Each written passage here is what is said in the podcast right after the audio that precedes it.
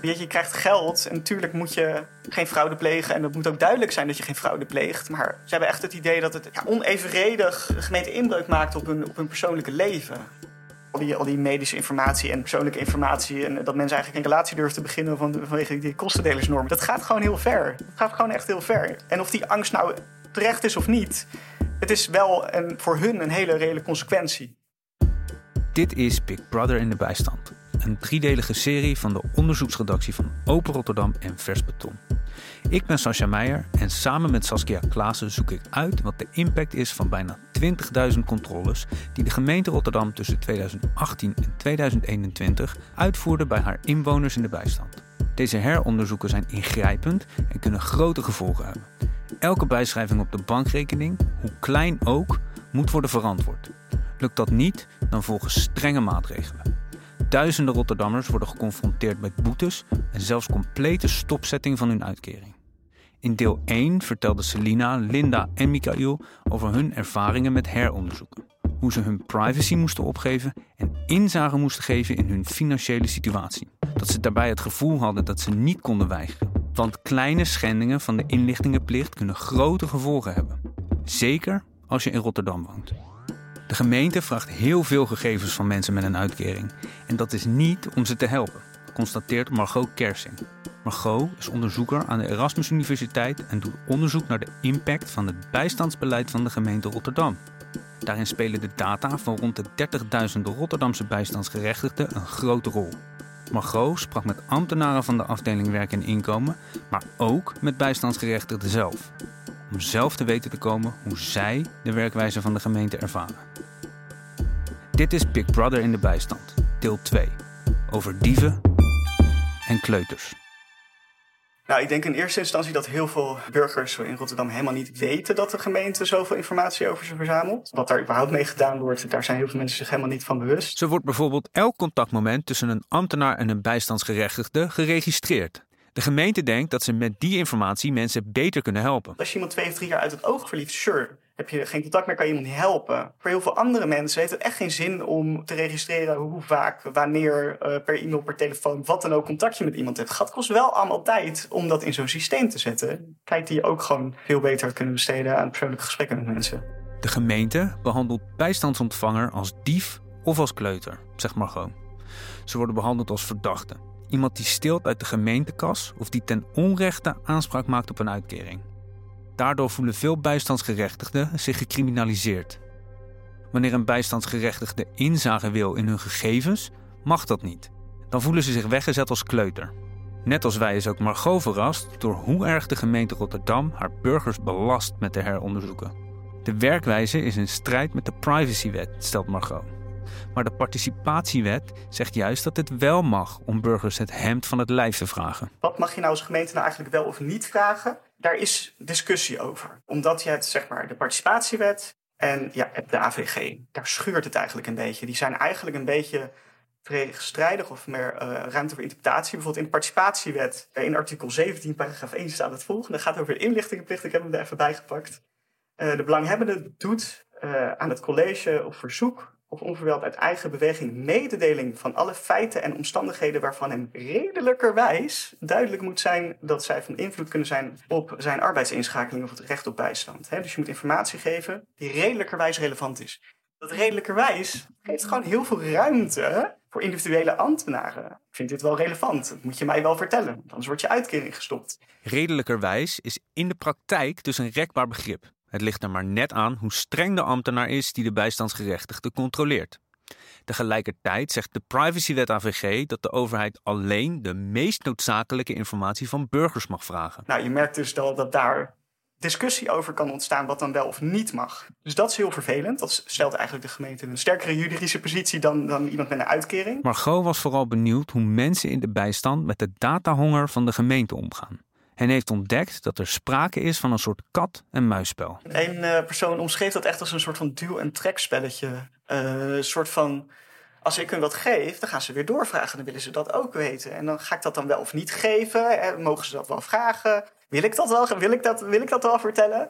Uh, maar hoe, hoe, meer je ze geeft, hoe, hoe meer ze ook aan je gaan trekken voor meer informatie. Net als ambtenaren zijn dus ook bijstandsontvangers vol wantrouwen. In hun onderzoek onderscheidt Margot vier strategieën om met het datahonger van de gemeente om te gaan. Zo beschermen Rotterdammers zich tegen de gemeente. 1. Pleasen. Als ik maar doe wat er van me gevraagd wordt, krijg ik ook geen problemen. Denken deze mensen. Ze leveren voortdurend bewijs aan dat ze niet kunnen werken en geen fraudeur zijn. Nemen zelfs brieven mee van hun dokter. Ze hebben er geen vertrouwen in dat de gemeente ze gaat helpen. 2. Vechten. Ik geef alleen informatie als dat echt nodig is. En dus vragen ze bij elk verzoek van de gemeente naar het waarom. Ze willen ook alles zwart op wit zien. Dat doen ze vanwege de laconieke houding van de gemeente wanneer de gemeente zelf een administratieve fout maakt. 3. Terugtrekken. Ik heb geen zin in al die opdringerige vragen, dus ik regel zoveel mogelijk contant. Deze Rotterdammers willen zelfs geen informatie delen over hun persoonlijke omstandigheden of gezondheid.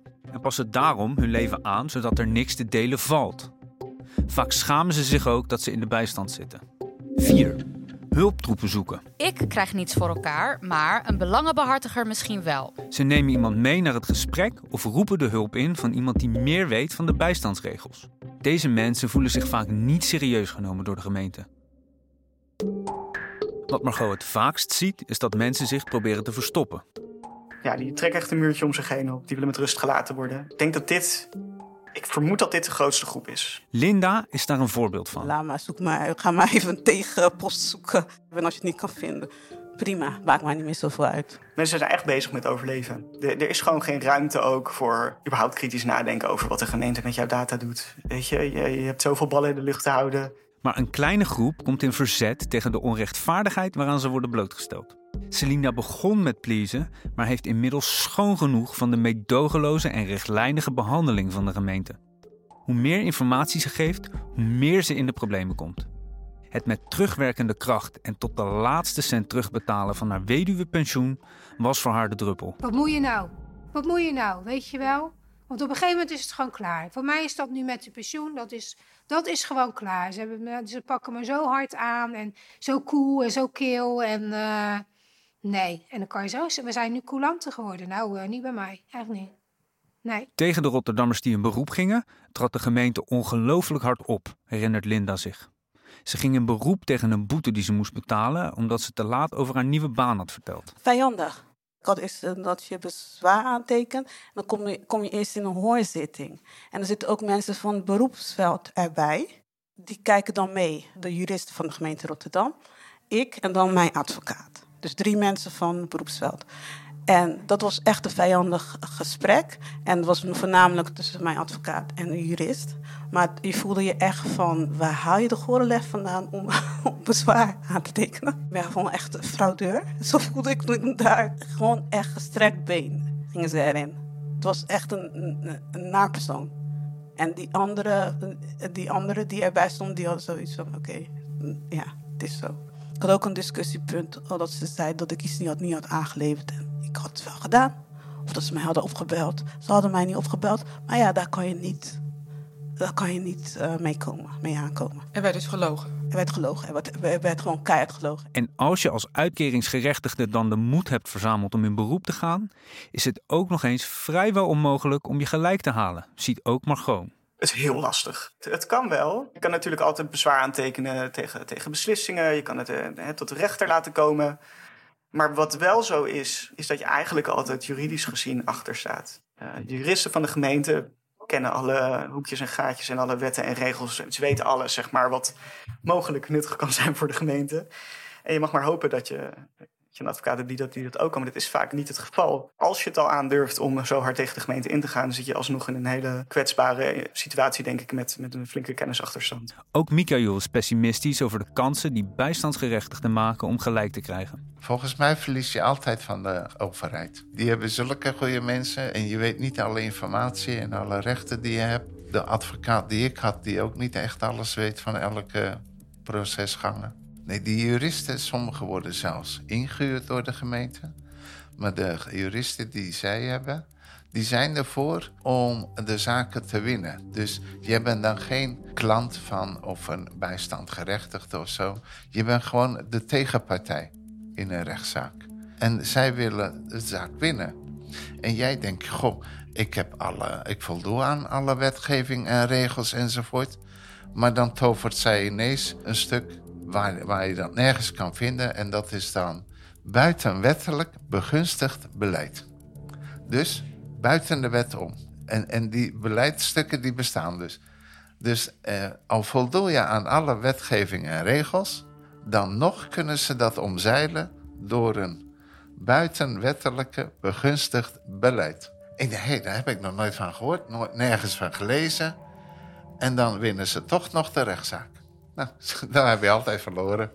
Ik begreep hem helemaal niet. Ik heb het aan andere juristen eh, moeten vragen. Ik dacht, wat staat hier nou? Het komt erop neer dat ze dus buiten die wetregels die er zijn, dat ze dan toch een eigen beleid erop kunnen houden.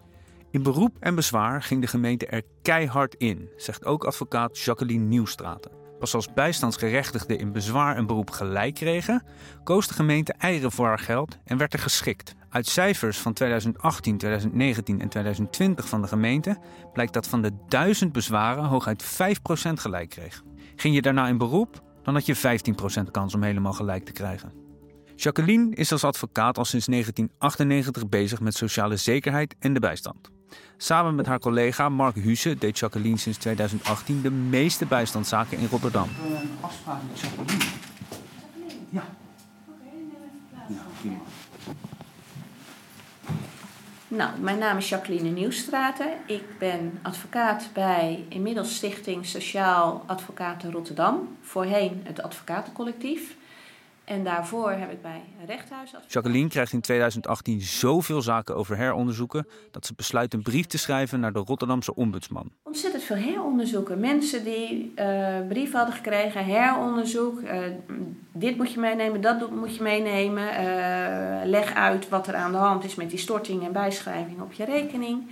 Dat ik dacht van, wat is dit nou? Zoveel cliënten over hetzelfde. Veel van de heronderzoeken zorgen voor terugvorderingen, terwijl bijstandsgerechtigden vaak niet goed snappen wat ze fout doen. De gemeente gaat er eigenlijk in vanuit dat mensen precies begrijpen wat de inlichtingenplicht is. Maar jouw ervaring is dat dat niet zo is. Nee, dat is niet zo.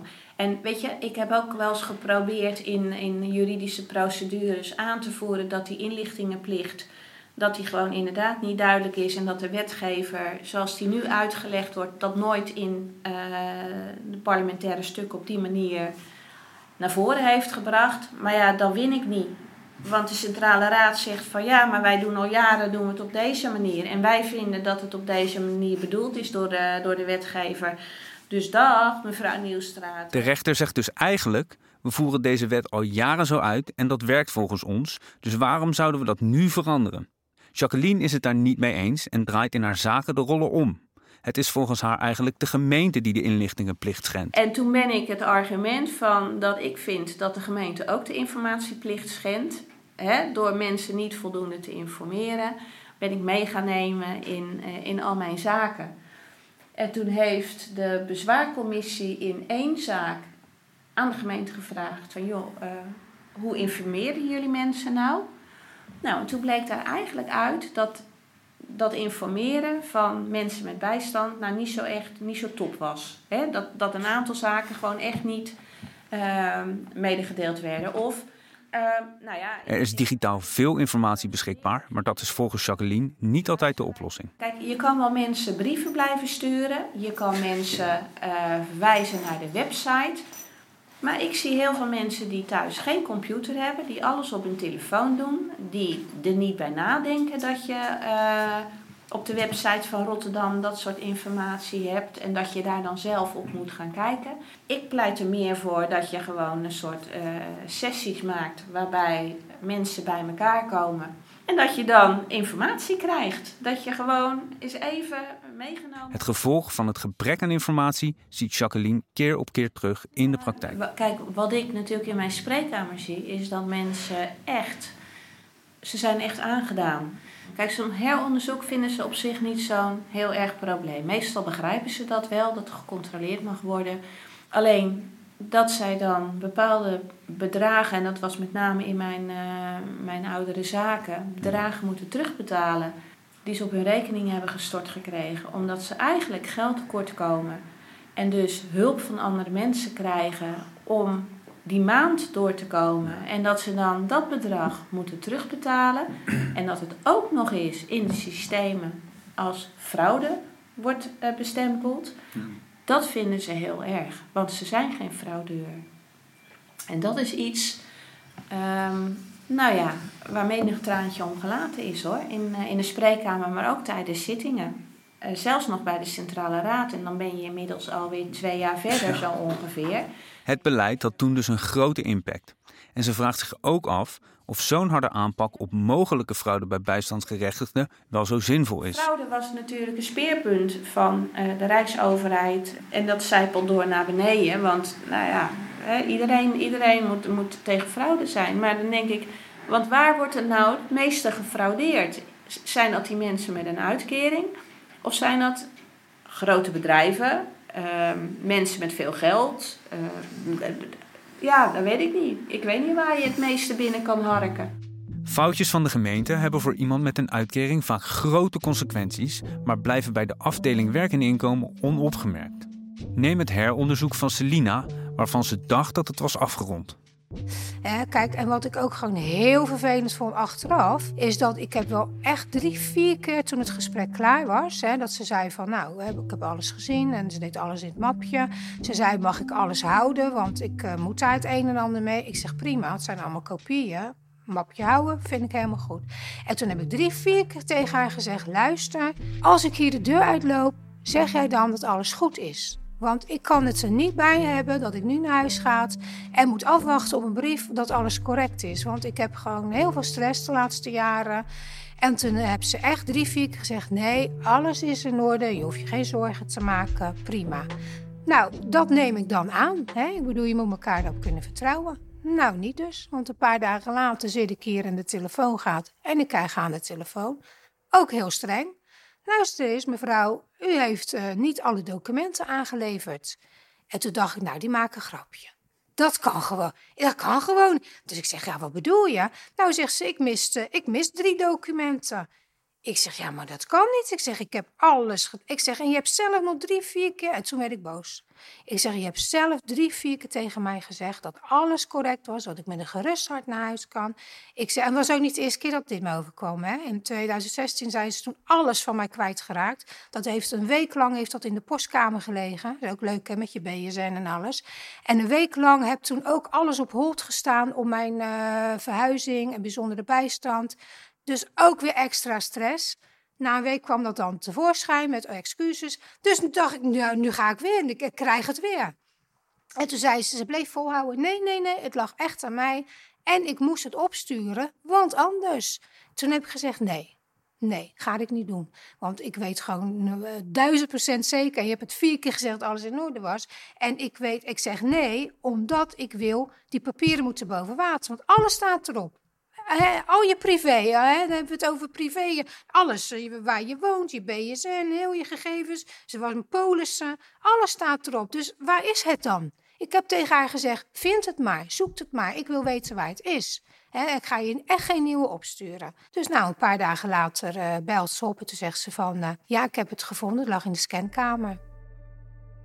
Iedereen maakt fouten, maar deze slordigheden kunnen een grote uitwerking hebben op het leven van een uitkeringsgerechtigde. Als Selina er niet bovenop had gezeten, was ze haar uitkering misschien kwijtgeraakt.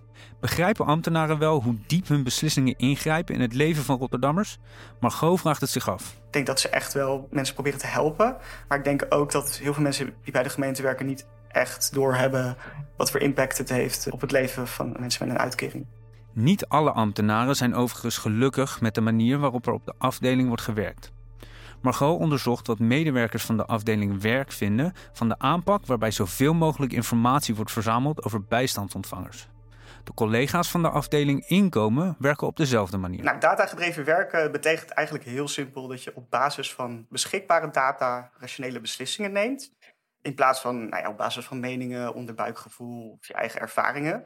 En wat zijn die data dan? Nou, in dit geval van werk en inkomen, wat voor opleiding of diploma's iemand heeft, hoe lang iemand werkloos is, eh, geslacht, gender, huwelijkse staat, of iemand jonge kinderen heeft, fysieke, mentale, financiële problemen, en ook rijbewijs, Nederlandse taalbeheersing, digitale vaardigheden. Nou, en dat zijn dan de data waarmee ze dan die mensen proberen te helpen. Dat klinkt heel mooi, omdat het betrouwbaar lijkt, maar in de praktijk eh, werkt dat helaas niet altijd even goed.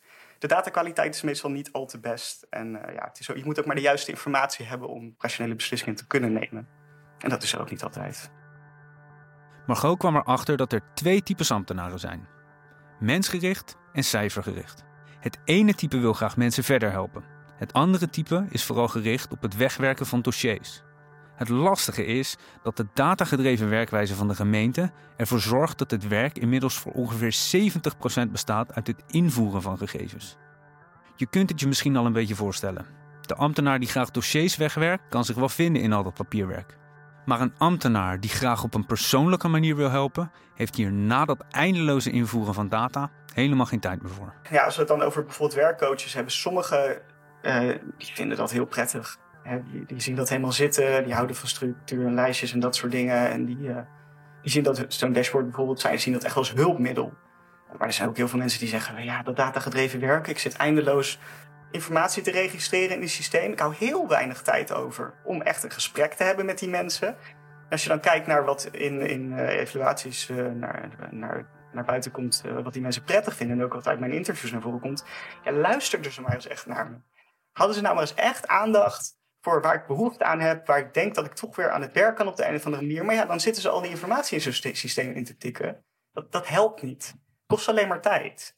Dat zorgt volgens Margot voor twee dingen. Het verloop op de afdeling is groot, omdat de mensgerichte ambtenaren het werk steeds minder leuk vinden. Ze kunnen geen mensen helpen, maar zitten alleen maar data in te voeren. En een ander probleem is dat sommige ambtenaren zo opzien tegen het invoeren van de data dat ze het uitstellen of het alleen doen als het echt moet. Daardoor is de data in de systemen van de gemeente soms niet volledig. En ik blijf zeggen, joh, het is niet van, oh, ik moet al dat geld. Nee, menselijkheid. Een boekhouder, geen emoties. Kijk hoe mensen moeten strukkelen, steek ze een hand uit. Ik ga mijn lijstje af, ik ben aan het werk en ik vink mijn lijstje af. Dat was het. En heel veel mensen zeggen van, nou, volgens mij is het ook gewoon bedoeld om ons bang te maken. Dan is zij ook heel streng tegen mij, heel cool. Dus, ja. Intimidatie. Ja. ja. Uiteraard hebben we de gemeente om wederhoor gevraagd. Herkennen ze de beschrijving die Margot geeft van hun werkwijze? Hoe kijkt de gemeente aan tegen de verhalen van Selina, Linda en Mikael? Hoe bepaalt de gemeente dat een fout verwijtbaar is en hoe hoog de straf dan moet zijn? En vragen ze zich net als wij wel eens af hoe mensen dit gaan terugbetalen? De gemeente wilde hier niets over zeggen. Konden we dan wel in gesprek met ambtenaren die in 2020 en 2021 werkten bij de afdeling Werk en Inkomen? Dit is namelijk de periode dat onze drie Rotterdammers langs moesten komen voor een heronderzoek. Een woordvoerder meldt dat alle ambtenaren van het team heronderzoeken uit die tijd zijn vertrokken. Op één na. Maar die wil de gemeente niet blootstellen aan onze kritische vragen. Dat iedereen is vertrokken verbaast Margot niet helemaal. Ook Henk constateerde vorig jaar dat het verloop op deze afdeling groot is en dat is deels te wijten aan de datagerichte aanpak. Vooral ambtenaren die graag mensen willen helpen, schrikken van de plicht om zoveel gegevens te registreren. Veel partijen in de Rotterdamse gemeenteraad hameren op het aanpakken van misbruik van de bijstand. Dat daarbij buitensporig veel informatie wordt gevraagd van inwoners in de bijstand, lijkt nauwelijks tot de raadsleden door te dringen. Maar in 2021 komt de Rotterdamse SP met een zwart boek vol klachten over de inlichtingenplicht. Volgens de partij worden tijdens de heronderzoeken de meest alledaagse en intieme gebeurtenissen met een beroep op de participatiewet verdacht gemaakt. Raadslid Aart van Zevenbergen stelt in de gemeenteraadscommissie kritische vragen over hoe de afdeling werk en inkomen met mensen in de bijstand omgaat. Bij ons meldpunt is duidelijk geworden dat mensen nog steeds ongegrond fraudeur worden genoemd. De overheid blijkt helaas ook op lokaal niveau niet altijd een betrouwbare partner, zelfs een wispelturige partner. Bent u bereid de organisatie WNI te laten onderzoeken op de dienstverlening en het serviceniveau aan de burgers. De dan verantwoordelijke wethouder Moti wuift de bezwaren in 2021 tijdens een commissievergadering weg. Hij ziet juist dat het aantal klachten afneemt. Vooral uitnodigend tegemoet te treden, uh, maatwerk te bieden. En we zien ook in de cijfers dat dat werkt. Uh, we zien het aantal klachten neemt jaar in jaar uit af. We zien ook dat de ombudsman constateert dat we de goede kant op gaan als het gaat om de burger met vertrouwen tegemoet te treden. En wat dat betreft is een onderzoek daarvoor niet nodig, want we meten dat ook voortdurend met tevredenheidsonderzoeken en andere indicatoren. Een wethouder die de mond vol heeft van de menselijke maat. Terwijl uit het onderzoek van Margot en de ervaringen van onze uitkeringsgerechtigden blijkt dat het met die menselijke maat allemaal wel meevalt. ambtenaren voeren nog steeds keihard de regels uit en hebben weinig aandacht voor de persoonlijke situatie van bijstandsgerechtigden. Het roept de vraag op of de wethouder zijn ambtenaren wel onder controle had. Een vraag die we in het volgende deel van deze podcast hopen te beantwoorden. Dit was deel 2 van Big Brother in de bijstand. Een podcast van Open Rotterdam en Vers Beton. Mede mogelijk gemaakt dankzij steun van het Stimuleringsfonds voor de Journalistiek. Het onderzoek voor deze podcast is gedaan door Saskia Klaassen en door mij, Sascha Meijer. Collega onderzoeksjournalist Romy van Dijk droeg bij met een kritische blik op een eerste versie van het script.